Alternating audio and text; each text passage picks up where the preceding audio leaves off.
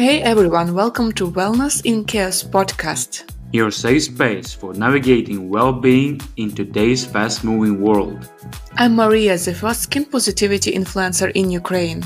And I'm Dmytro, a marketing expert who lost over 20 kilos. Join us as we explore topics like dating, body positivity, psychology, nutrition, career, and more. Our mission is simple to inspire you to lead a healthier and more conscious life. Join us and our awesome guests for life changing conversations. In this episode, eating disorders are the second most deadly disease next to opioid overdoses. It's a really deadly disease that's actually glamorized in our society. I have had clients stop working with me because they diagnosed eating disorder and disordered eating. Yeah. What is the difference? So even if someone looks fine on the outside, we can't really tell just from outside appearance what their health status is. You could uh, mention some of the most common eating disorders. Top three eating disorders that you'll likely hear about is we don't label foods as good or bad. Instead, we just sort of see foods as neutral. I'm a dietitian. I eat McDonald's. I do. I don't mind it. I like it. I'll do it. I, I eat I eat everything, honestly. Obesity is not a indicator of being unhealthy. Serena Williams, the tennis player, is technically in the overweight category of BMI, and I don't think anyone's going to be calling her as a professional athlete as unhealthy. I have three things that people should avoid completely. Those three things are What is your opinion on sugar? Is it dangerous as cocaine? Is it a true addiction? I saw once on your Instagram stories that you were buying uh, a Milka chocolate bar. So, hello, welcome to our podcast, Wellness in Chaos. And today we have someone special on our podcast, Kristen Kiesow, right? Yep. Kiesow, sorry. Yeah. yep. Yeah, we have someone special on our podcast, Kristen Kiesow, and a dietitian nutritionist. She is a queen of intuitive eating who hates the word diet. Mm-hmm. Yeah, she helped thousands of people to fix her relations with food and overcome all types of eating disorders. And today we are thrilled to dive into all the important things of dieting with Kristen. So let's get started. Thanks for yeah, let's get started. yeah, okay, Kristen. So first question. uh, what's your motivation behind doing what you are doing and why it is important? Well, I'm really motivated to do what I do, and I believe that my work is important because we can't live without food. It's an essential part of us. We literally cannot survive without it. And there's also not many people out there who are properly trained in nutrition. You know, it's sort of a nuanced area with food. Like when there's something wrong with our teeth, we know we go to a dentist. When there's something wrong with our knee, we go to an orthopedic doctor. But the second that food is involved, for some reason, we go to Google, we go to an Instagram influencer, and that puts a lot of pressure on ourselves that we are a problem that needs to be fixed. Um, and this leads to a lot of fear and actually a lot of misinformation. So I'm really motivated to do the work I do because I want to help people get rid of that fear around food and just remove the stress around food and eating and not see ourselves as a problem anymore. And I'm also really motivated to do what I do because unfortunately, dieting and diet culture, it does disproportionately affect women. It affects men too. Don't get me wrong, disordered eating and body image is definitely something that needs to be talked about more with men. Um, but I'm personally motivated because I've seen family members, friends, and even like I'm not immune to it myself. So many people are struggling with disordered eating, body image, and it's typically because food is thought to be shameful. Um, but I believe that we can work on respecting ourselves, respecting the food we eat, and respecting our bodies. And I hope to help people kind of overcome those challenges and just see food in more of a neutral stance instead of something that should be feared. Yeah, amazing. Because it's probably one of the mo- most uh, uh, controversial topic what we have because there are so many experts in nutrition who tell like different stories and you don't know who to trust, right? Yeah, it's really challenging. Kristen, is there any personal story behind why did you decide to uh, become like to work in this area of nutrition and diets? What was your personal motivation? Yeah, I, well, so I grew up as a ballet dancer. So that's sort of, there's a lot of, um, uh, I, there's a lot of assumptions made when you're a ballet dancer. Your your body really needs to be perfect, and a lot of ballet dancers have eating disorders. I feel lucky that I never experienced that. I grew up in a very um, positive household related to food, and my parents were never judgmental about what I ate. Um, they really just sort of let me be me. But that didn't always that didn't always protect me from the societal views of how I should look as even a teenager. And I think growing up in the United States, especially, I grew up in kind of a standard American suburban culture. and um, I'm also a millennial, and I think a lot of millennials in particular are victims of diet culture. And so I just remember growing up and every month hearing about a different diet and every week seeing oh this person's too thin this person's too fat um, just judgment around that. And i've had really close friends suffering with eating disorders and i wanted to actually be a psychologist um, who particularly helped eating disorders but then i started working in my university's psychology center and realized I didn't want to be a therapist anymore. So that, but I was, but I still wanted to work in the field of eating disorders and nutrition. And um, being a dietitian just seemed like the best fit. And um, I think that's just seeing the impact of diet culture, seeing the impact of nutrition and how it can negatively impact people. That was a real personal motivator for me. Mm-hmm. Thank you so much. And you call yourself as an anti-diet dietitian, right? Yeah. Is that the reason why you call yourself in such a way? Yeah, I I call myself an anti-diet dietitian because diets don't work. um, you know, if diets worked, there wouldn't be a new groundbreaking diet every year. If diets worked, the diet industry wouldn't be profitable. Um, so, and I really believe that at the core of diets, they are restrictive and they're not sustainable for the average person. Um, for most people, going on a diet can give sort of that short term satisfaction. It can provide short term um, weight loss typically, but for most diets and for most people, I of course, don't want to completely generalize because there's always exceptions, but for most people, diets don't create manageable, sustainable habits that can um, leave room for long term growth and like mentally and feeling good in your own body. Um, and they also don't really give room for flexibility. Um, so mm-hmm. I prefer to give my clients freedom with their food choices. I like to remind my clients that we are human, we are not robots. and I think that diets kind of maybe expect us to be robots.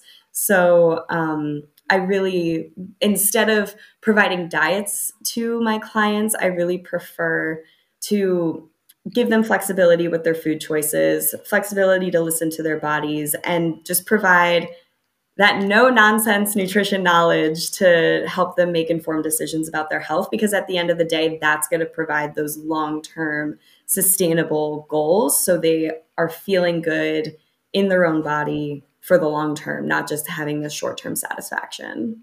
Mm-hmm. So you kind of instead of giving your clients uh, diets, you're giving them a lifestyle, right? Yeah, exactly, exactly. And just kind of finding helping them discover what works for them. I I think taking an individualistic approach is really the best way. You know, you any diet is um, very general. It's mm-hmm. not individualized, and each person is a different body. What's going to work for me isn't going to work for you, vice versa. So I think that's another reason why diets don't work is they don't make it individual.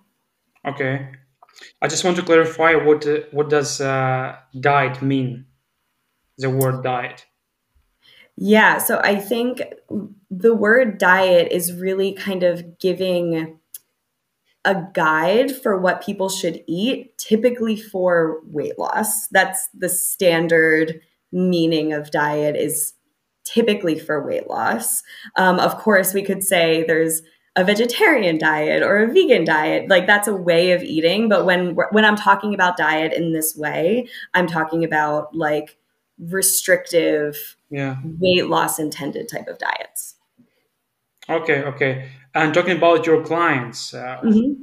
who do you help and uh, what is the main problems that uh, your clients want you to help them with yeah, so I am a dietitian who specializes in eating disorders, disordered eating, and um, intuitive eating education. But I am trained as a general dietitian with this specialty in eating disorders. So people come to me for um, eating disorder recovery, but they also come to me for gastrointestinal distress, needing help with nutrition related to sports.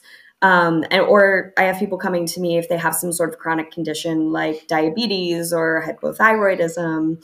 Um, so I, I see a wide range of clients, um, but currently, many of my clients either currently have an active eating disorder or maybe they previously had one and there's still some kind of lingering um, lingering disordered eating that they need some support with.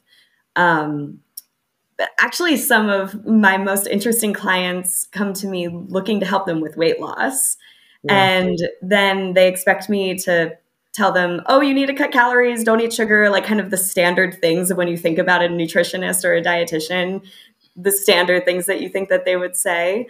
Um, but in reality i sort of help them give a new perspective and a new way of thinking about food. And it's intimidating at first. And I have had clients stop working with me because they sort of are hoping for me to sell them a quick fix. And instead, what I'm actually selling is sort of a shift in mindset. It's building a healthier relationship with food, which is scary for a lot of people. Um, but even people who don't come to me specifically for disordered eating help a lot of people struggle with binge eating. A lot of people struggle with um, just not having a healthy relationship with food and having a lot of food rules and restrictions and restricting and binging, rinse and repeat type of deal. So even if people don't come to me specifically for those mm. issues, we typically end up working on them anyways. Uh, so long story short, I'm a general dietitian, but I really do have this specialty in eating disorders and disordered eating. So many of your clients they can be in a good physical shape, but they still need your help with all those disorders, right?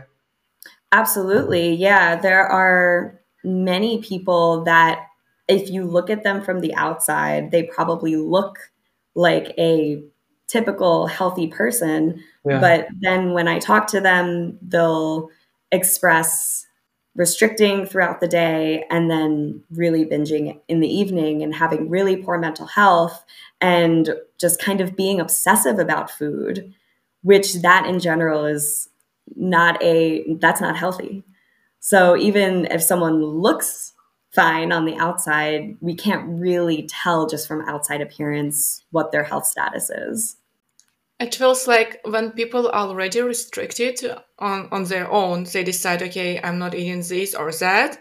Then they search for support from dietitian who will tell them even to restrict more. They're searching for it. They're searching for more restrictions, for more limitations to suffer more in the result. It's a way of uh, um, self harm, I would say, because I I was uh, in these shoes for many years, for 8 mm-hmm. years with orthorexia, uh, searching for another ways to restrict myself, what to uh, eliminate from my diet not to get acne. So as a result, I was scared mm-hmm. to eat apples, like mm-hmm. just basic stuff. I was scared extremely to eat fruits, uh, not mentioning bread or pasta or other things. And uh, when you go to such professional like you and you hear, no, actually, you don't need to restrict, you get anxious. Like, your world is crushing the system you were building for many years that is in your brain doesn't work anymore and you are disappointed and you want to leave that's so like i'm thinking as your possible client uh, client uh, several years ago and i can understand them. Yeah and uh, this combination of your psychological background plays a huge role i think in your career uh, because uh, as you mentioned you offer people lifestyle not a nutrition plan, plan for seven days yeah, it's interesting that I changed my whole career path in order to not be a therapist, but I feel like I ended up kind of being a food therapist, anyways. So I think I came back to the start, anyways. But yeah, everything that you're saying makes complete sense when you are stuck in that cycle of um, restricting and not really sure where to go, it's natural to seek out people who probably have the same views as you and will probably reinforce the behaviors that you're having. Um, but with my background and my training, I know that intuitive eating and having a healthy relationship with food it's it's evidence based. There's data to back it up. And for most diets there's no data to back it up for most restrictions, if you as long as you don't have an allergy or some kind of major gastrointestinal disorder, if you don't have IBS, if you don't have any kind of disease, you're just a healthy person, restricting actually is not going to be beneficial for you. So, it, but it's scary because, like you said, it's the society that we live in, it's the structure that we built in our heads and that we've built in our society. And so, kind of cracking that ceiling and breaking through a little bit it's it's a huge huge step. And i i give a lot of respect um, to people like like yourself that just shared your story because it's it's not easy to to break out of that mindset. Exactly. And you mentioned uh, many times uh, two words like two symptoms or diagnoses uh, diagnosed eating disorder and disordered eating. Yeah. What is the difference between? It's a fine line between those two. So, uh, diagnosed eating disorders are, you know, the standard ones that we know and talk about anorexia, bulimia, binge eating, um, uh, types of diagnosed disorders like that. And a diagnosed eating disorder I, I would say that it's one that starts to affect you medically. So you get a low heart rate, you have low blood pressure, you're feeling dizzy. Um, people can even go into kidney failure, liver failure, all from these diagnosed eating disorders.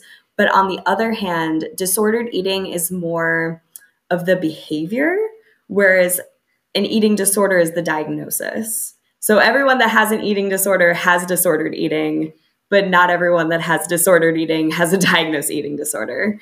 Um, so disordered eating it can be described as um, just irregular eating patterns, not having that healthy relationship with food, restricting, um, binge, binge eating. Those are all um, disordered eating patterns, but not everyone who has those disordered eating patterns has a diagnosed eating disorder. But disordered eating um, is something that's rampant in our society. And I think a lot more people have it than we actually realize or report on. Mm-hmm. And can someone alone fix uh, disordered eating or this diagnosed eating disorder, or they should uh, uh, ask for a specialist to help them? And what would you recommend for people to uh, what, what, do you, what do you recommend for people who want to start uh, working on these issues? So, of course, it's possible that people can fix their disordered eating or eating disorders on their own. It's nothing's out of the question. um, and I have seen people who have been successful in treating their eating disorders on their own. But for most people, and especially if those disordered eating patterns start becoming medical issues, um, which happens for a lot of people, I would absolutely recommend a, combination of seeing a dietitian and a therapist. And especially if you're starting to have those medical issues, having a medical doctor on your team as well is really, really important so they can monitor your vital signs, so they can monitor other medical symptoms to make sure that you don't, you're not in a really critical state.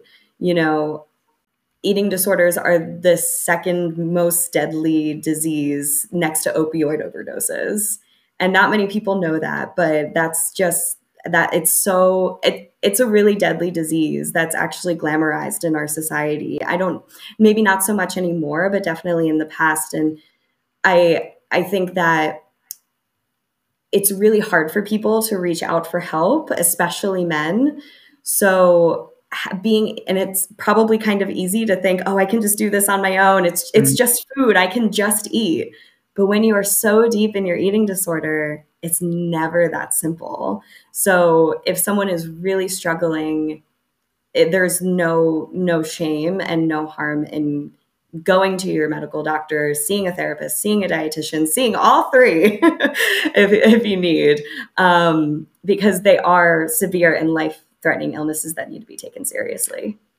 For yeah. example, there is a person and uh, they don't know if they have eating disorders or not. What are the first symptoms to look for to understand that that's your issue as well?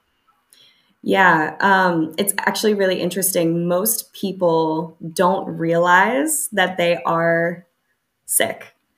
The, the person who has the eating disorder, they likely aren't realizing that they're losing weight they're likely not realizing that they're becoming sick. And usually it's a family member, it's a friend, it's a teacher, it's somebody outside that recognizes that something's going on because the person doesn't realize what's happening um, until it's kind of too late.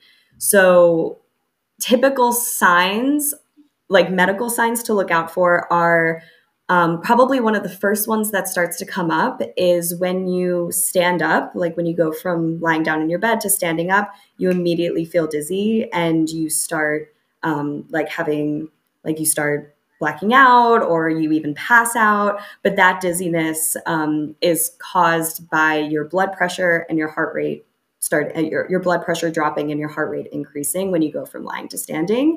And that is a one of the first symptoms that start coming up for a person that has an eating disorder.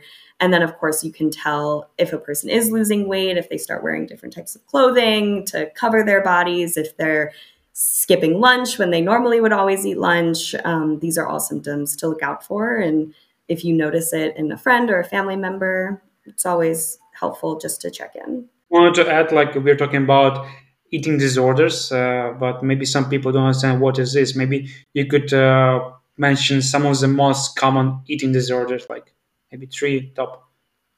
Yeah. So, top three eating disorders that you'll likely hear about is we don't label foods as good or bad. Instead, we just sort of see foods as neutral. Anorexia nervosa, which is primarily restriction, restriction based. And then there's bulimia nervosa, which is primarily binging and purging, with also probably some restriction based. And bi- what I mean by binging, um, when I say that word, it means eating with a sense, with a loss of a sense of control. So you are just it typically involves eating a large amount of food that's more than a typical person would be comfortable eating, and then typically purging, which means either throwing up or using laxatives. Either one is considered a purge. There's also exercise based purging. So, if someone is extremely, extremely exercised, that can also be considered a form of purging. And then, so those are sort of the top two that you'll hear the most about. And the third most common, if not maybe more common, is binge eating, which is that binging, that sense of lost losing control when you eat, um, but without the restriction, without the purging. I used to have binge eating too. yeah, it's really common for a lot of people, and people sometimes don't even realize that they are binging until they start talking about it. Yeah, actually, I have a friend, and uh, we go to the gym together, and he works co- work, he works uh, works out quite a lot. Like uh, he, he's sweating out in the gym, and I ask him why, why he, why you're doing so much so much cardio, and he said because he likes food and he eats a lot, and that's why he works out that much to allow himself to eat that much. Mm. Yeah, so it's not exercising for the sake of health or for feeling good in your own body. It's to give yourself the reward of food. Yeah, it's kind of a vicious cycle. Yeah, yeah, yeah. I, when I was going to the gym for the last year, usually I said I like going to the gym because I like food because I was mm-hmm. eating quite a lot, not like a lot, a lot, but uh, still uh, consuming maybe more than I needed. And I was like, yeah, I will go to the gym anyway, and I will lose all the calories there. Mm-hmm. And still, I was enjoying um, sports and activities, exercises, but this thought was still in my mind that it will be like uh, that I will pay for mm-hmm. everything I ate. Uh, I will pay my cost uh, sweating a lot in the gym. Yeah, it it kind of reframes exercise as a form of punishment. Yes. Yeah, it's that's super common and you see it you see it a lot especially in cases like yourself like when more of those orthorexic tendencies like it's it's that we talk about having a healthy relationship with food but having a healthy relationship to your body and healthy relationship to exercise is just as important um, Dmytro, I know that you go sometimes to the gym two times per day. sometimes, yeah. Um, do you consider it's like for your joy? I'm not. I don't want to give any diagnostics right now for Dmytro, but I just want to know your Kristen opinion. yeah, so I go there just because I enjoy it. Sometimes when I work in the city center, I go to the gym just because I want to have some uh, stretching after working day, and it's something that makes me feel happy and relaxed. Not because I want to lose weight or anything like this, just because I want to feel relaxed. That's amazing. I really, I really like that um, perspective of sort of seeing exercise as sort of your your hobby. It's just a way to unwind. It's a way to de stress. Some people read a book or watch Netflix and you go to the gym. That's your way of de-stressing. I feel the same way. I, I really I really see exercise as the way to kind of take a deep breath at the end of a long day. Yeah, gym gym is my religion. Love it. Me. Kristen, I know that intuitive eating, like intuitive eating and health at every size frameworks, is a core of your work with clients. So, what is intuitive eating, and why did you decide to focus uh, on it, on intuitive eating, uh, instead of preparing meal plans for your clients and asking to count calories? So, intuitive eating, um, to give a sort of general definition of what it is, intuitive eating is the approach to eating that focuses on the body's response to natural hunger cues, natural fullness cues, satisfaction. And it really aims to create a positive relationship with food as opposed to just pursuing food as a form of weight control, you, we can say. So, also another aspect of intuitive eating is not there's no there's no judgment around foods or no and no judgment around yourself and your own body. So you and we create a mentality that all foods can fit into a well balanced diet so there's no superiority or judgment with certain types of food and i really decided to focus on this area of nutrition because intuitive eating is evidence based.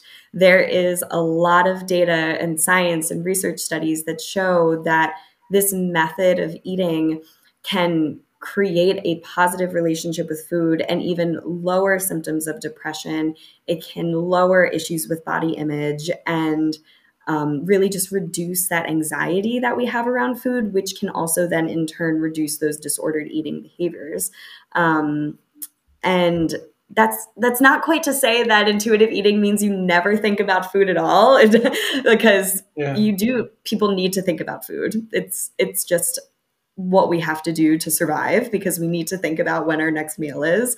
Um, that's just kind of primitive but we don't need to be obsessive about food. So in, in and not obsessive about what time we're eating or making sure that we're eating the exact same thing every day to make sure that we're getting all of our macros in you know it's instead really creating this positive relationship with food, listening to your body, accepting that there are fluctuations throughout the week, throughout the day, and just kind of um, having that acceptance and freedom to eat as you would like. Mm-hmm. And uh, other methods like giving a strict meal plan or counting calories it might actually increase disordered eating and increase body image dissatisfaction for some people. So i and there and there's really no evidence to suggest that that works. So i decided to focus on more of that relationship with food and go with the evidence-based process and really finding help, helping people find self-worth outside of the food outside of the way that their body looks yeah, and talking about uh, counting calories, when it actually makes sense to count calories, in, in what situation, in what cases? That's a good question. I'm trying to think of a reason. I know that Dmytro counts his calories. Sometimes he sends some screenshots to me, and I, am replying, Dmytro, I understand nothing. I, so uh, how my perspective on all of this is that food and nutrition is very nuanced. Like I said in the beginning, um, it's individual. So if counting calories works for you and you don't feel obsessive about it and you feel like a, still a positive relationship with food, who am I to say that counting calories is bad? Um, if it works for you, that's great. so I I can't but I can't think of a specific reason where I would actually recommend counting calories for, for a person. Mm-hmm. Yeah, because for me, just uh, it gives me an understanding how much I eat. Like mm-hmm. I wouldn't count calories like this, the whole life. It just gives me the initial understanding of, of, how much I eat and how much I need to feel uh, satisfied and fulfilled.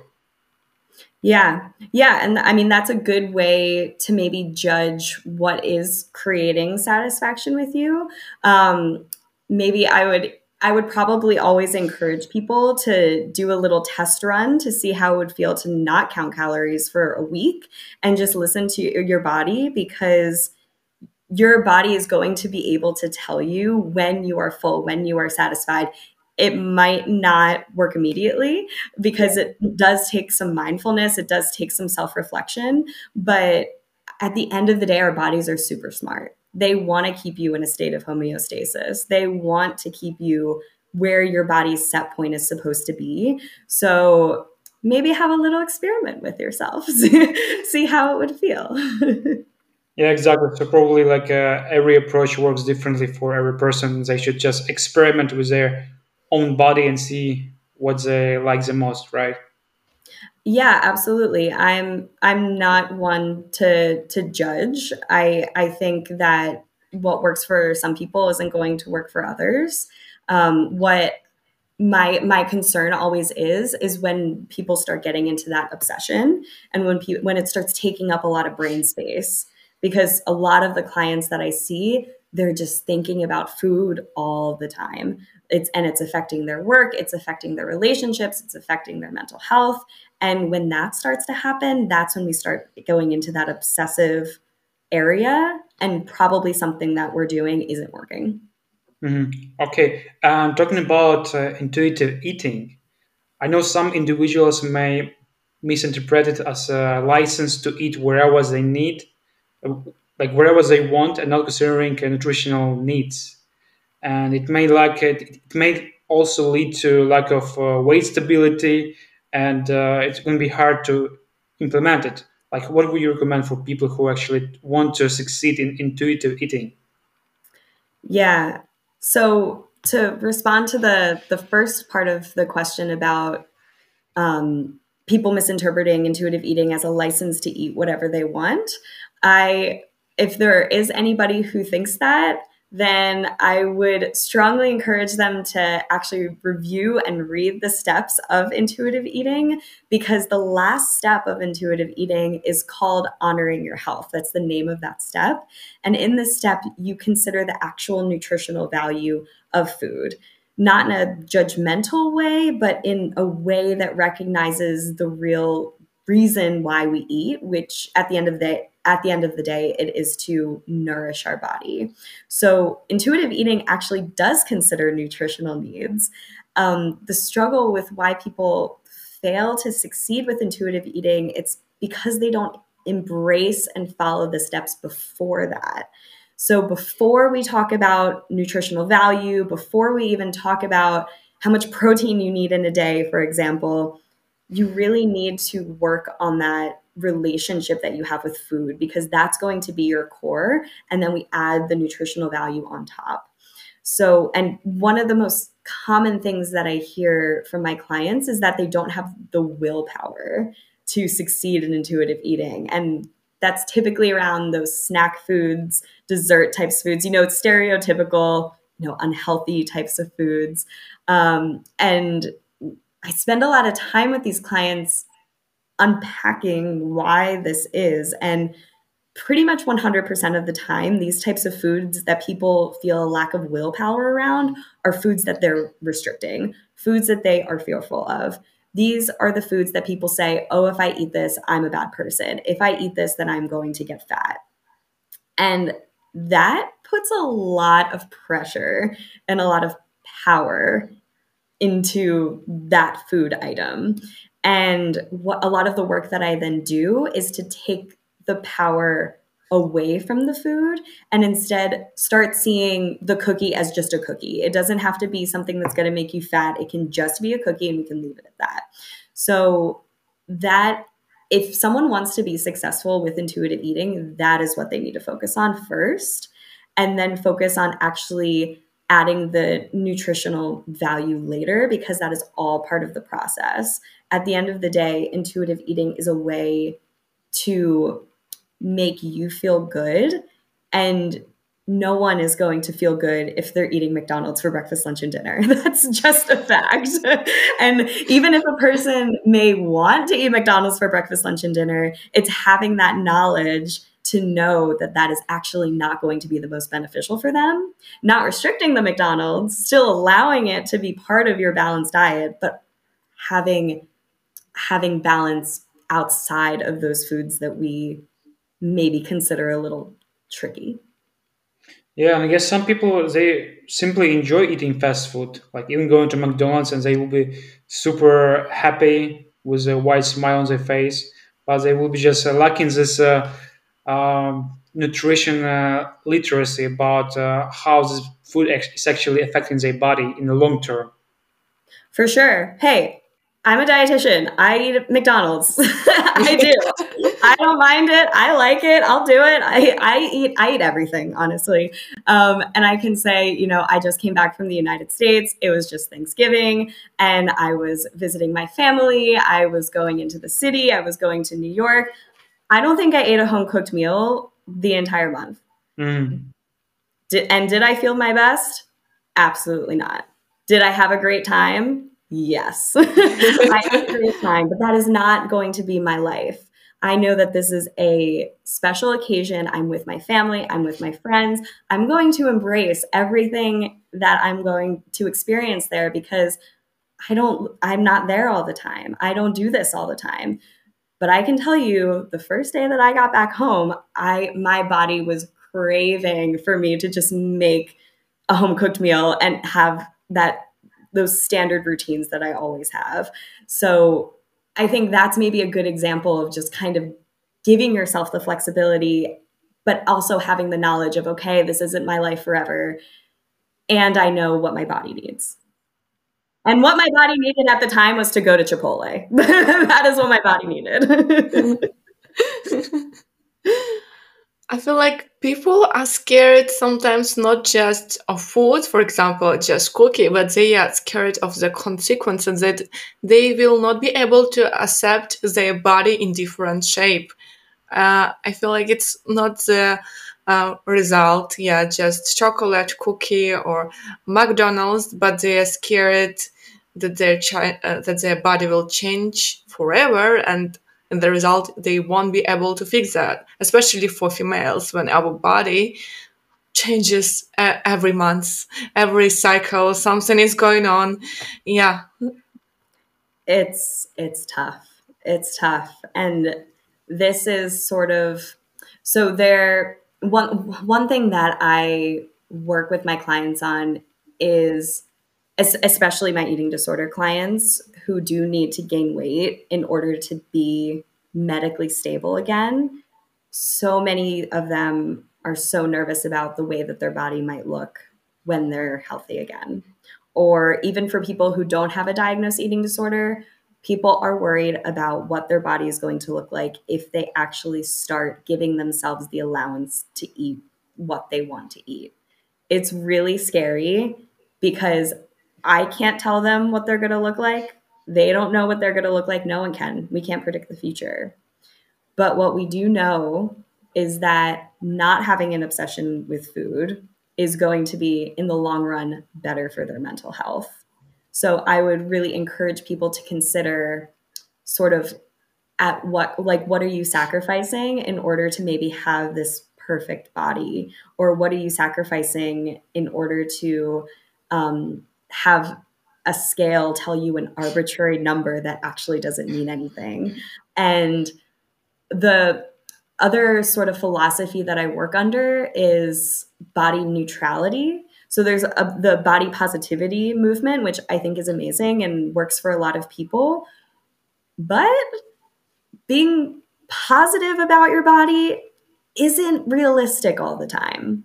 We don't, and like I don't love my body all the time. I'm sure everyone else doesn't love their body all the time and it's really realistic. It's unrealistic to say that you need to love your body all the time because you don't need to love all parts of your body all the time in order to live a productive life. But if you can just look at yourself in a neutral way, just like how we can look at foods in a neutral way and just say, this is the way my body looks today full stop, period, that can actually be much more easier for the mind to handle and actually help people's mental health and help people's acceptance of their bodies and food, especially when they might be going through these changes. Yeah, and for someone who is extremely obese, do you think it's good to follow this uh, body positivity philosophy? So I I don't really love the phrase body positivity all the time. I more so go with the body neutrality because if someone wants to be positive about their body, go for it. That's amazing. But I I don't usually encourage that for many of my clients. I more so go with that neutral stance. Um, but this is also where sort of my other philosophy, which is health at every size, this when this really comes into play. And health at every size, what that philosophy is, is it sort of rejects the idea that we need to be thin in order to be healthy. Because as we know, people might look really thin and look really healthy on the outside, but we actually don't know what's going on in them. They might be restricting and binging. We have no idea. So, this is where um, health at every size can mean that no matter what your body type is, you can be healthy no matter what. And whether intuitive eating is, is good for someone who's extremely obese, this is a nuanced conversation, so I'll try to keep it as brief as possible. Um, but the term obesity is just a BMI category. It's just your weight in in kilograms over height in meters squared. That is what Oh, that is what BMI is, and that's what that term obesity means. Obesity is not a indicator of being unhealthy. It's just where you are on the BMI scale. I mean, Serena Williams, the tennis player, is technically in the overweight category of BMI. And I don't think anyone's going to be calling her as a professional athlete as unhealthy. So, if someone in a larger body is struggling with disordered eating, then there's no reason why they can't benefit from intuitive eating. As if someone in a larger body is not having any clinical diagnosed health problems like high blood pressure, high cholesterol, diabetes, anything like that, then me as a health professional, if they're coming to me and my and they're my client, my main course of action would not be to automatically direct them towards a weight loss path. Instead, I would look at their lifestyle, look at their eating habits, their beliefs about food, how they're sleeping, their physical activity, everything else related in their life, and help this person make sustainable behavioral changes that will create a positive impact on their health. Um, so I would say, regardless of body type, anyone can benefit from intuitive eating. Mm-hmm. And uh, I want to ask you is there any difference in eating habits in the USA and Germany from your experience? So, I was just in the US for a month, and I really noticed that a lot of people have this all or nothing mentality around food. Um, so, for example, that means never eating sweets or snack foods on weekdays and then basically binging on the weekends because that's the only time that they allow themselves to eat this food.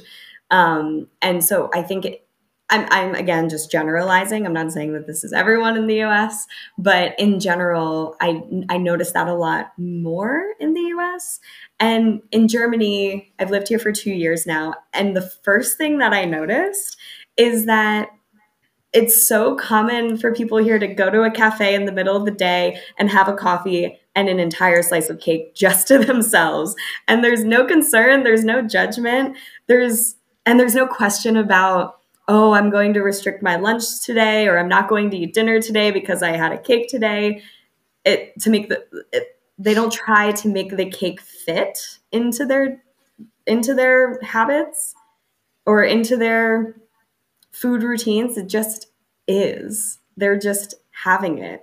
And I I think that would be a little that would be a little groundbreaking in the US. People don't really do that. Um, I also noticed that more people here in Germany are possibly more motivated to cook and cook for themselves at home. But I think that's also a nuanced conversation. I think there's a lot more factors in play there, like socioeconomic status, education, work life balance, you know, childcare availability. That's much more. Um, it's much more accessible here in Germany than in the U.S. So it's. I, I don't think it's always just a black and white matter of um, people in Germany are healthier than the US. I think it's a larger conversation than that. Uh, yeah, it's about economical situation, social situation. It's so different. Yeah. yeah. It feels like Germany gives somehow like this uh, stability and safety in some matters. Yeah. Yeah, Germany really does provide a lot of a lot of safety, a lot of security, and um, it's it's not always we don't always think that giving access to childcare for free will affect people's health, but it might because it might give people more time. It might give people more freedom to go to the grocery store more frequently or make a home cooked meal for themselves. It's there's there's always a, a larger conversation to have around nutrition than just this place is good, this place is bad. Mm-hmm. Exactly. Exactly. Yeah. Kristen, do you think uh, people in Europe are more active than in US?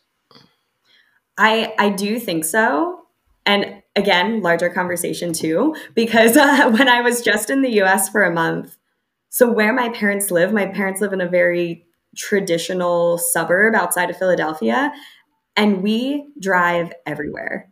Not because we want to, but because we have to. Like the the my grocery store near my parents is probably only a kilometer away, but we have to drive there because there aren't any sidewalks. there it would be unsafe if I walked to the grocery store. And that's just that's just the way of life. You have to drive everywhere. So whereas living in Europe and I mean I live I live in a city now. I live in Hamburg. So it's very it's a very walkable city. We walk everywhere here. People are riding their bikes. If someone was riding a bike where I grew up, we would think that they're crazy because it's not safe. There's no places to ride a bike. So I would say, in general, just because of the way of living, the lifestyle is just more active in Europe. And I, I, can't speak to other countries because I've only lived in Germany, but at least in Germany, I do notice a more active lifestyle in that way. So you enjoy the lifestyle you have in Hamburg more than you had in US, right? I think I do. I think I do. I, I, I did live in uh, the city of Philadelphia for ten years before moving to Germany, so I did walk a lot there. Um, but I, I think it's still. I, I still had to take my car a lot of places. I, I I had to own a car, even though I was living in the city. Whereas now I have lived in Hamburg for two years and I've never needed a car. According to Grand uh, View Research, the global nutritional supplements market size was estimated $381.5 billion last year in 2022 and was expected to grow of 6.3% uh, compared to the previous year. Kristen, in your opinion, how does it affect overall well-being system? And uh, once you said food first, uh, supplements later, could you expand a little bit more on this topic? Yeah, so I'm I'm a dietitian. My job is food, so uh, that's why I go with the statement of food first. Because for most people, most healthy people who don't have any major medical problems, no gut absorption problems, and if they're eating a balanced diet, you likely don't need supplements. But of course, supplements can do amazing things for people. I mean, we live in Hamburg and it's getting dark really early. So I would probably recommend for people to take a vitamin D supplement if they're not getting vitamin D in their diet, or if maybe they didn't spend, they haven't been spending too much time in the sun. Um, so supplements can be really helpful. And if you are vegan, for example, you need absolutely need a B12 supplement. So I think sometimes food supplements can try to sell a quick fix for people, but if for most people, you are going to be able to get the majority of your nutrition just through food alone. Mm-hmm. So, besides vitamin D3, if you need it, uh, you don't need much of uh, supplements.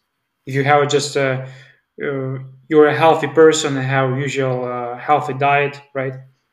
Yeah, yeah. I think for for most people, um, you likely don't need a supplement. I mean, of course, if you are a woman who is vegetarian and you are getting your period, you probably need an iron supplement because that's iron deficiency is really common in women, especially if you're not eating some kind of meat protein and you're getting your period.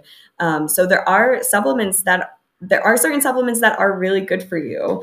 Um, like like if you are a I'm, I'm, I'm trying to give other examples like if you're a premenopausal woman or menopausal woman who is eating primarily plant-based foods, you probably need vitamin D and calcium supplementation in order to have strong bone health. Like there are so many examples of people who do need supplements, and I would I, I would recommend supplements for people. But if you are on average, typical healthy person eating a balanced diet, no deficiencies. You go to the doctor, you're feeling good, your blood work comes back okay. You probably don't need a supplement. Mm-hmm. But if, what if you're this kind of person, mm, no deficiencies, everything is good, but you also uh, do resistance training almost every day? Do you need some uh, additional supplementation for this? So I think if you are somebody who is exercising a lot, there are definitely supplements that you can consider, like if uh, like a protein supplement, something like that, or taking magnesium or iron, something like that. That could always be helpful just for kind of that muscle recovery. Um, but I am not going to. There's there's just not enough data to say that it's going to work absolutely 100% for everybody. So like I said before, if it's if you're taking a supplement and it's working for you and you're feeling good and you don't mind spending that little bit of extra money, then go for it. Mm-hmm. Okay, and I have one question regarding uh, food food pyramid. Mm. Uh, as long as, uh, as far as I know, it was created in 1974, uh, and uh, over this time it was uh, changed several times. And I want to know your opinion about healthy, balanced eating like the fundamentals of healthy, balanced eating? Yeah, so the, the food pyramid tried its best. it, it, really tried its best. Um, and there are certain guidelines that we need to follow in order for our bodies to just function properly. Like there are certain rules that it's that everyone needs to follow in order to feel good. Like for most of us, we need to have about 40 to 50% of our calories from carbohydrates. And that can be from grains, starchy vegetables, fruit, what have you. Um, and we need the rest of our calories to come from protein and fat. And we also need to have, you know, a nice mixture of fruits and vegetables to get all of those wonderful micronutrients.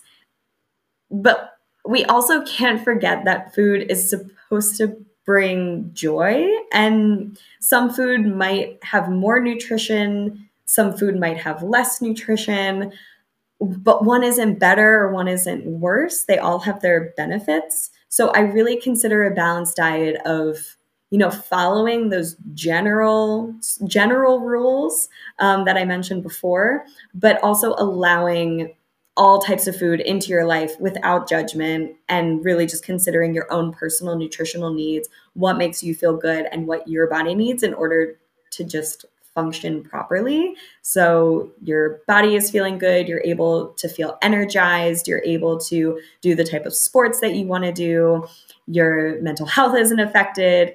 Um, as, as long as that's in order, then you are eating a balanced diet. Kristen, and if you were needed to choose just only 15 products to eat for the rest of your life, what would you choose in this case? Uh, I thought about this for so long. so, number one, number one thing that I could eat probably for the rest of my life is pasta. I love pasta. Wow. I, I could eat that forever. Um, so that's one um, chickpeas and black beans. Mm-hmm. I love them. uh, cheese. Cheese is I, I have to do. I always have to eat cheese. Ice cream is a staple in this household. My husband and I eat a lot of ice cream. Um, cucumbers, probably kind of lame, but I love cucumbers. Um, hummus, bread, mangoes. I could eat mangoes forever uh, salmon, love salmon, balsamic vinaigrette dressing. I, I put this on everything, and, I, and, I, make my own. I will give you the recipe if you want. Um, yes, you want. uh, ketchup, because I'm American. Chocolate, coffee, and then number 15, there are these chips from Edeka that are like garlic bagel chips. We don't have them in the US. And oh, they're so good. They were the first. I bought them this morning. They're so good. Oh my God. You need to show me. Yeah, I'll um, send you a picture later. But if I think I could survive on those 15 items. Wow. How much meat. I, I don't eat too much meat, honestly. So I, I used to be full vegetarian and then when I started working in hospitals, I would eat at the the cafeteria there and sadly the hospitals that I was working at didn't have too many vegetarian options, so I became more um, more flexible. Um, so I, I do eat meat. I don't eat a lot of meat at home. Um, I don't cook a lot of meat. That's just kind of personal preference. But when I go out to dinner and something looks good on the menu that has meat, I'll definitely eat that. But in general, um, we eat relatively more plant based at home. Cool, cool. I really love your list that it's not made from perfect products you know like perfect in terms of diet and nutrition uh, even like even before uh, our current call i shared it in stories that we are going to have a call with anti-diet dietitian and my friend replied wow really anti-diet is it possible?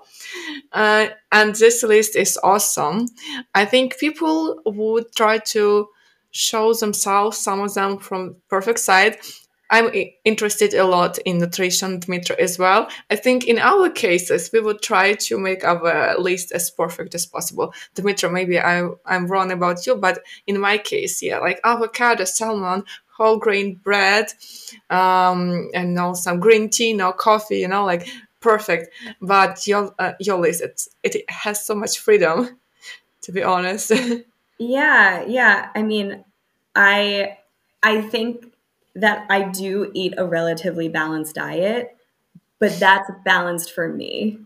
And what is good, what works for me isn't going to work for somebody else. And I'm sorry, if I don't have ice cream, if I don't have chocolate, my mental health is going to suffer because it brings me joy. It, it makes me happy. I love at the end of the day, my husband and I, we sit down together, we eat some ice cream together, we talk about our day. That is healthy to me. That hmm. is balance and that brings me joy.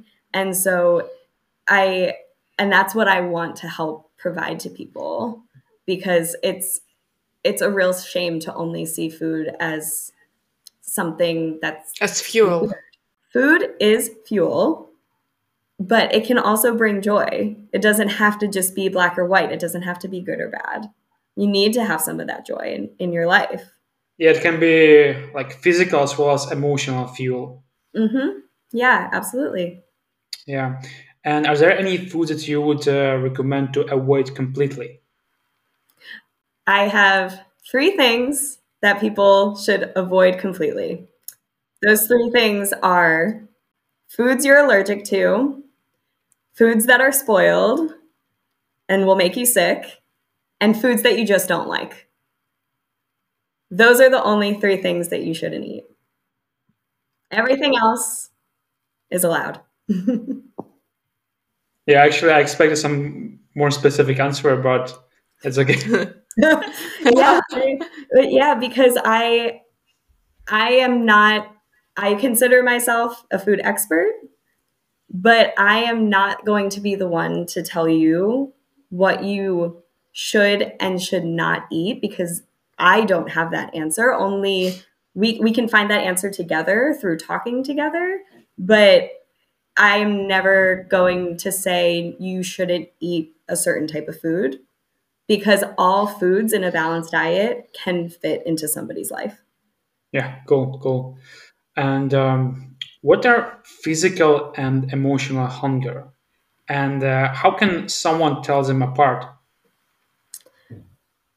It can be tricky. it can be tricky to tell them apart. But physical hunger are physical hunger is what changes in your body when you know that you need to eat.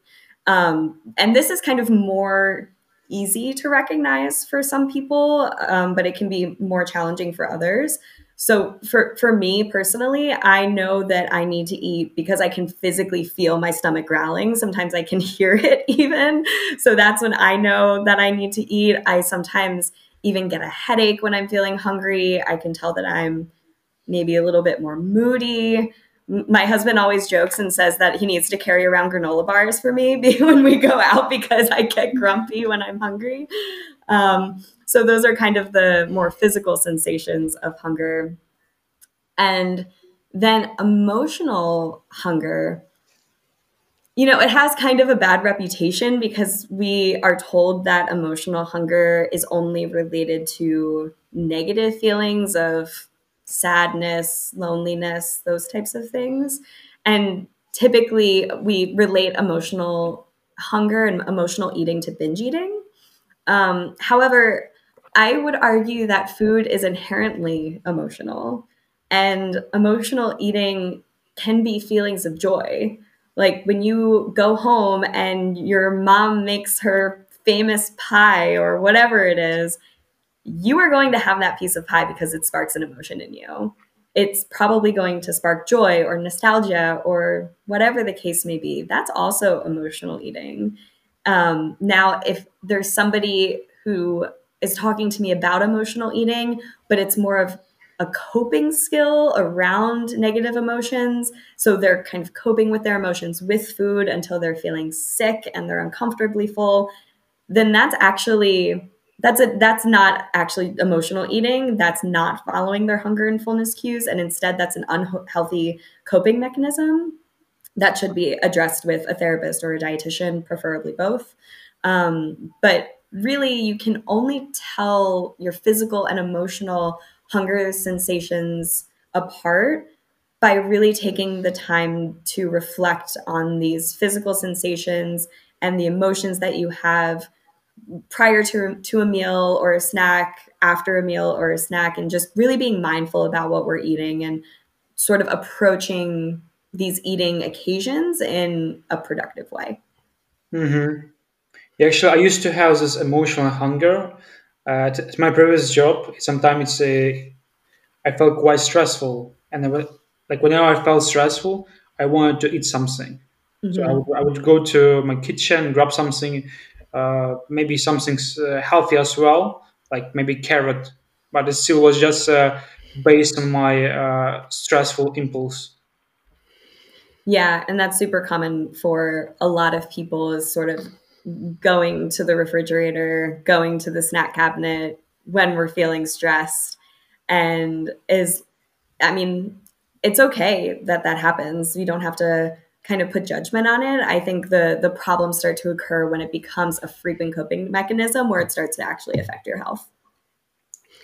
And regarding snacking, as we started already this topic, what is your opinion on this? Because some nutrition experts say no you need to have fasting uh, like short term fasting like and eat uh, each four hours uh, some of them even recommend eat one two times per day some of them say no it's okay to snack and you can um, have uh, three normal meals breakfast lunch dinner and plus two snacks whom to believe in this case Uh, the person you should believe is yourself and how you're feeling. Um, I so I, I think that snacking can be a great thing to incorporate into people's lives. Um, many of my clients I recommend snacks for because they're probably not eating enough during their meals. One really common, uh, one common occurrence that I see is that people are eating a super small breakfast in the morning. And that's because they're busy. They're getting up, they're getting ready to go to work, they're taking the kids to school, maybe they're finding time to go to the gym. Mornings are hectic, they're busy, and mo- and some of my clients say I'm eating at 8 a.m. and then I'm starving by 9:30. And a lot of people feel a lot of guilt about being hungry and wanting to have a snack because diet culture says that snacking is always unhealthy. But that's not really intuitive if we're ignoring that hunger signal because what's going to happen if you restrict yourself until lunch? You're going to feel even more hungry and you're probably going to eat even more until probably past your comfortable fullness because you didn't give yourself that allowance to eat earlier in the day. Mm-hmm. So, snacking isn't inherently bad. It's really just your body's way of saying, like, hey, I'm hungry. You haven't fed me enough. I need more energy. So, I I would never not recommend snacking. Actually, a lot of the work that I do with my clients when we're talking about snacks is kind of giving guidance to my clients about what a balanced snack looks like. So if we go sort of with a standard example of when someone gets hungry and wants to have a snack, they go into the snack cabinet and they'll eat maybe an entire bag of chips and they end up feeling kind of crappy afterwards. I'm not going to say that they are not allowed to eat chips, but what if instead we found a new way to incorporate chips into a balanced snack, like not having the entire bag of chips, but having some chips and pairing it with a protein, fat, a fiber, something like that, like some chips and a handful of nuts, or some chips and an apple with peanut butter. That is actually going to be more healthy for you because you're allowing yourself to have the foods that you enjoy and you're going to feel better and more energized when you pair it with another nutritious item. So I, I love snacking. I'm a snacker myself, but it's always just it's it's good to reflect on sort of what you're eating, how you're feeling, and making sure it's a balanced snack in general. I snack as well, and usually when I want a snack, I have two ways, like two patterns, healthy and not healthy, like in my way. Because yeah. I know if I take, if I eat something sweet, I will be hungry two times more. Mm-hmm. Even it's a, when it's just a fruit, or like a persimmon or apple or some um, bar, healthy bar, I know that uh, 30 minutes later I will be hungry and I will crave more and more. Or if I take some protein uh, snack, uh, something with hummus or eggs, bread, and not sweet. I know that it will help me longer because of these glucose spikes, insulin spikes, and uh, when it's not something sweet, I will I will not have these ups and downs all the time. Yeah, yeah, and that's something I that's where a lot of that guidance comes into play of if you're just having straight carbs to the system, it might give short-term satisfaction, but you're going to feel hungry afterwards. So having some carbs with paired with a protein, fat, or fiber, it's going to help minimize that glucose spike. It's going and it's just going to help you keep you energized and keep you full for longer. Yeah, it's actually what I was trying to do. Like whenever I wanted to have some snack, something sweet or uh, carb-based, uh, starchy, I would uh, eat something uh, with fiber first, like vegetables mm-hmm. or something like this. Yeah. yeah. After reading, after reading this book, uh, Glucose Revolution, mm-hmm. I was mm-hmm. quite inspired and just wanted to see if it works for me. So uh, I, I can say that it works. Yeah. That's great. That's great. Yeah. Also, a question uh, sometimes, sometimes I like to buy ice cream uh, covered with chocolate, and I would eat only chocolate cover, and the rest I would throw away. Do you think I am a, a sick person? no, I would never say that. But I would. It's like bring the ice cream over to my place. I'll take the rest of it. I'm more so sad for the ice cream. you think I have some disorders, like uh, when eating only cover, chocolate cover, but throwing the rest away. Wow. Huh. Yeah. Yeah. That's interesting. That's interesting. I don't have an answer for you there. I gave my answer to Dmytro when he shares that that he needs to get a girlfriend who can eat this rest of ice cream. Yes, who doesn't yes. eat chocolate but only the rest, this middle part. That's my solution. I I think that's a great solution. It's kind of like the olive theory from How I Met Your Mother. Like the one one half of the relationship doesn't like olives, the other half of the relationship likes the olives. it only works that way. yeah, and I have like another case, uh, like in uh, Lithuania, there is some traditional food. Uh, it's pastry, and usually it's like a it's like a small wrap of dough and inside there is some filling of vegetables, some uh, maybe cheese with spinach, and on the top there is like a corner, and it's really crispy, you know. And what I would do, I would buy them like a few of them, but let's say five, maybe yeah, even five. I would eat the top corner that is crispy, and I would eat filling, and the rest I would just throw away. Oh my gosh! I guess it's whatever people prefer. but you need to find somebody else to have the leftovers. yeah. I really enjoy it, but sometimes I feel guilty for throwing away food, you know? Yeah, yeah. You need to just give it to somebody else.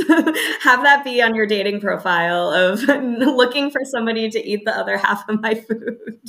Yeah, I would just look for people if you want. If they want to finish up my food. for me, it seems like actually a very healthy way to deal with food because I used to suffer from um, from the things that I was scared, afraid to throw away my uh, throw my food to the bin, and I needed to finish everything. It's it was such a culture cultural trauma for me because my grandparents they were born in war times and they used to eat till the end what they have. Um, then I spent all my childhood with my grandparents, and I needed to eat everything what I had on my plate. And of course, it continued for many, many years when I was so full already, but I was scared to throw my food to the bin and didn't want to eat, even though I didn't want to eat more. And this approach, when you think about yourself more than about food, for me, sounds super healthy. Yeah, yeah. I mean, both like not eating enough and then overstuffing yourself when, especially, and sort of having that, um, especially like you said, kind of cultural and sort of generational um, relationship with food of you have to finish everything on your plate. Like, yeah. I know even that was a case for me. I, I remember oh, sitting at my parents' table and them not letting me leave until I ate one more bite of green beans or something.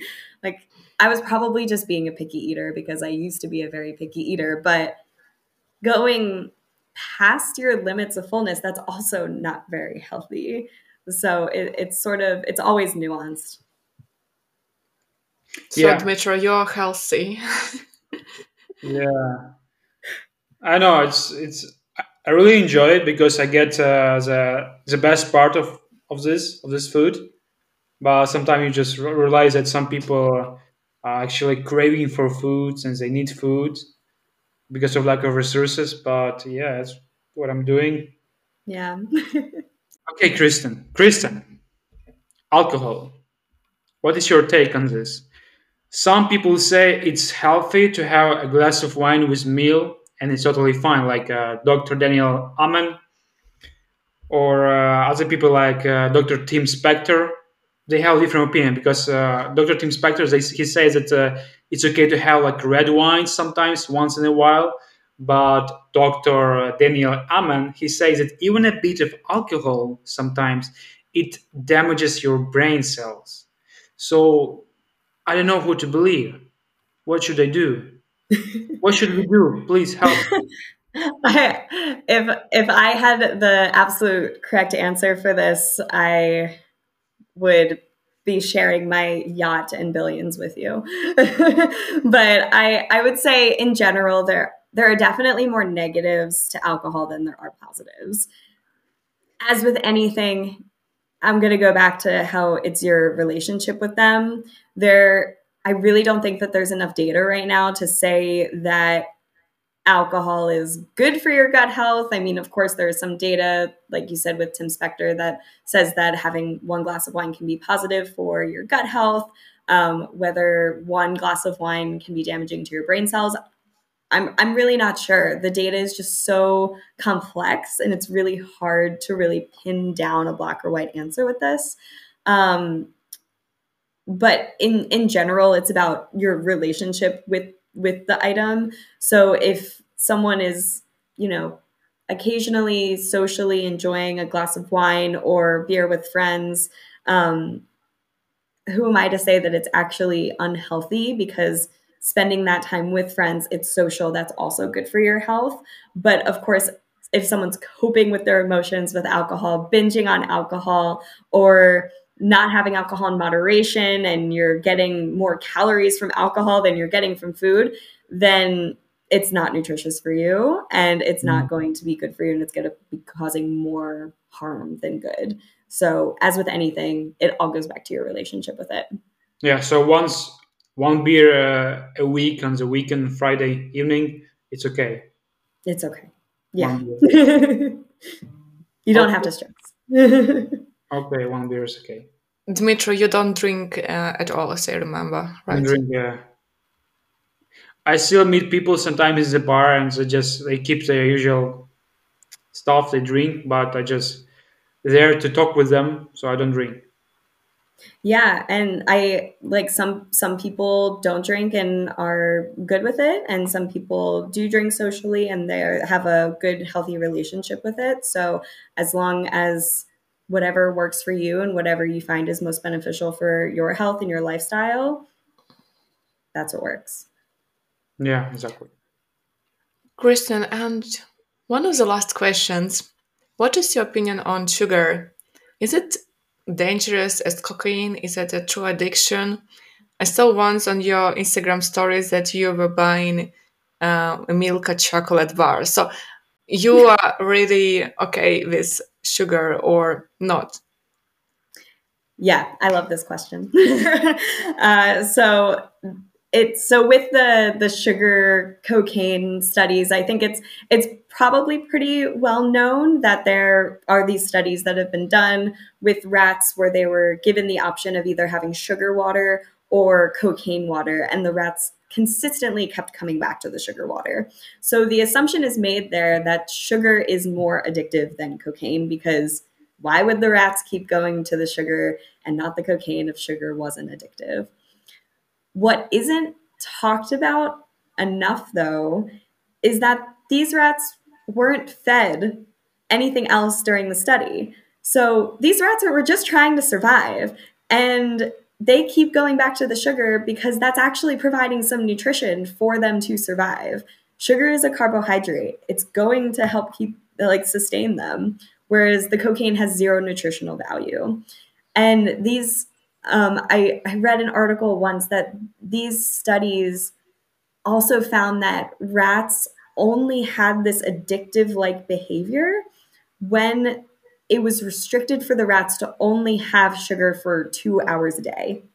So that's when it became really addictive. But if you allowed the sugar, or if you allowed the rats to have sugar whenever they wanted it, the addiction like behavior stopped. And I found this to be so interesting because it's so similar to what I talk about with my clients, which is that the more we restrict ourselves from the foods that we enjoy and want to eat, the more obsessed and addictive we become to them.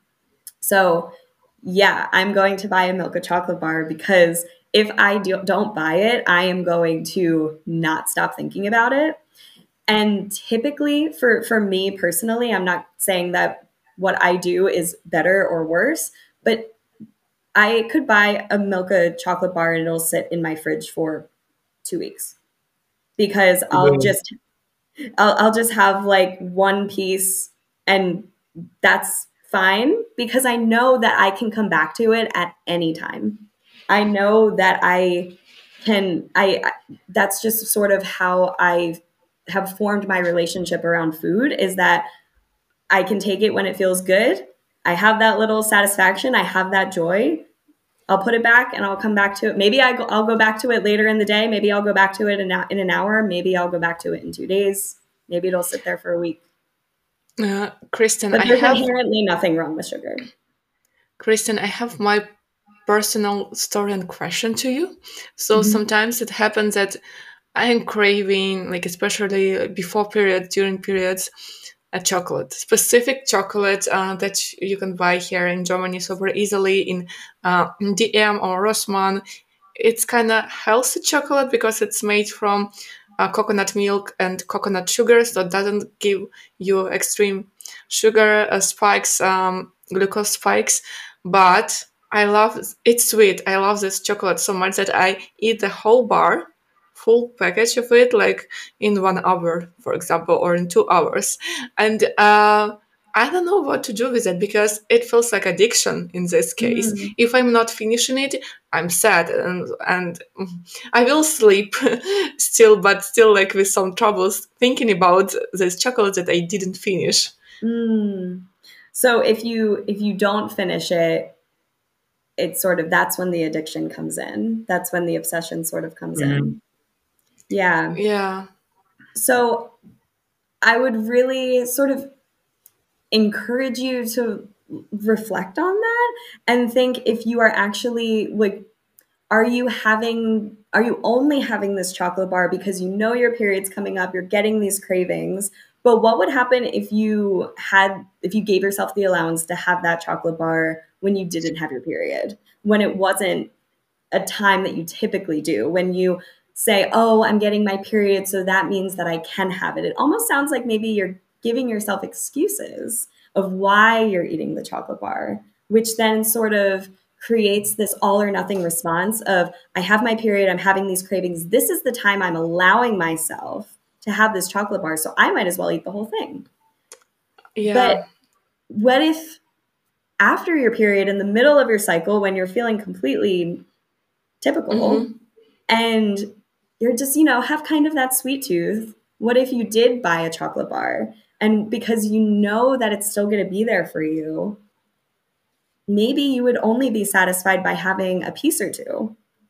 I mean, I'm, I'm not going to lie. I've definitely eaten an entire chocolate bar before. I'm, I'm, I'm not perfect, nobody's perfect. But I maybe definitely take the time to reflect on your relationship with that chocolate bar and sort of if you maybe are still are having that all or nothing response related to it. Uh, yeah, now it makes sense because usually when it's uh, uh, PMS or when it's period, usually body is very exhausted or Mhm. just after work or some activities or just tough period. And usually I buy, I buy this chocolate and I'm super exhausted. Mm-hmm. Yeah, and uh, so I eat everything to get this energy. And instead of going to sleep, having rest, I eat sugar. I uh, get, uh, uh, I buy this chocolate. So the thing is, it's better just to have this chocolate all the time and to eat small pieces and and not to buy it for the worst periods when my energy is super low. Yeah, thank you for this Yeah. tip. and even what I said before with the snacks, because it's like maybe include the chocolate bar in with your lunch. Like have your entire your entire typical lunch and then have a piece of chocolate also on your plate because then you're not you're not putting you're not putting like special powers into the chocolate. You're not saying, "Oh, this is a special thing." It's just part of your lunch. It kind of Mhm. creates that neutral stance with the food, so then you're not thinking about it as something special, as something that's maybe bad for you or something that's only for this period of time. Just kind of practicing that more neutral stance might could possibly be beneficial. hmm Thank you. Yeah. What do you think would happen if people make sugar illegal? So I don't think that we could ever make sugar illegal. It's Let's insane. imagine. Let's imagine. And just Imagine. everything. So our so there's so my at the end of the day, sugar is a carbohydrate. So if we made all sugars illegal, then all carbs would be illegal. And I don't know if our human race would be able to survive. so, um, and of course, that, that's the extreme example um, because, like, if you eat a potato, a potato's natural, but when it's broken down into your body, it's broken down into sugars. It's a carbohydrate. If we're talking and- more ar- and, artificial uh, sugars, Yeah, yeah I meant uh, illegal uh, added sugar. added sugar. Oh, that would be that would be tough. Um, I'm not sure what I I don't know that if if people if all sugar was illegal, I'm sure we would find something else to demonize. I'm sure we would find something else to sort of put on a pedestal, and we would be talking about I don't know. uh, Are avocados more addictive than cocaine? We'd find something else to think about. Okay, cool. There's there are so many things that give us come some kind of addiction. Cheese can be addictive too. Yeah. Oh Um, yeah, oh, yeah. Always. Exercise can be addictive. Eating can be addictive. Alcohol can be addictive. It's it's anything. Yeah. Okay, Kristen, one last question. What message would you like to convey to our listeners who want to have a more healthier and want to stress out less about food? So what I would love to convey to your listeners is that it doesn't matter what goals you may have for your health or what medical conditions you may have. At the end of the day, your relationship with food is always going to be the most important thing and what's going to make the biggest impact on your life. This shift in mentality puts the pressure in their hands. It puts the power in their hands because they are now in control of what they're eating. Instead of saying, society's in control of what I eat, diet culture, whoever, instead of them being in control of you, you have the power to make informed decisions about your health. Because typically we're told, oh, if I cut out carbs or if I try this new weight loss shake or if I go to this Pilates class, then I will lose weight and then I will be healthy. So instead of putting the emphasis on those outside factors, it's really important to actually look at yourself, look at how your body is responding in certain scenarios. And that's really what I do with my clients is I work on helping them find ways to nourish nourish themselves, to feel good, to feel energized, to be able to do the sports they want, think clearly, and at the end of the day, just make informed decisions about their own personal health. So, if I can leave your listeners with anything, it's that if you want to work on your health, what you first have to do is evaluate your relationship with food, and the rest will fall into place. Amazing. Thanks so much. Great. It Yeah, was thank so you. great. fun. Thank you Yeah, so much. Thank you for having me. This is amazing. Uh, if our listeners will have any questions, we will add all the links uh, on your Instagram, on your website, Sounds so great. they can connect with you and ask some questions. It was a very valuable, interesting, and inspiring conversation for Yeah. us. Yeah, and yeah, as and you're our first guest on our podcast. Thank you. Thank you for texting me. Thank you so much for texting me with your idea that uh, why not to join? Of course, why not? Because Yeah, more it was- people it need was to so great. to. yeah, I'm so happy to be here. So happy you had me on. This was this was so so fun. Yeah, guys, I really hope you enjoyed this conversation. If you have like any uh, question regarding food or even some disorders, Kristen is here to help you because I'm personally learned a lot during this conversation, and I'm really grateful for this moment. Thank you, Kristen. Thank you. Thank you. If you enjoyed this video and want to stay updated with our future content and support what we are doing, don't forget to give it a thumbs up, hit the subscribe button, and ring the notification bell so you will never miss out on our latest videos.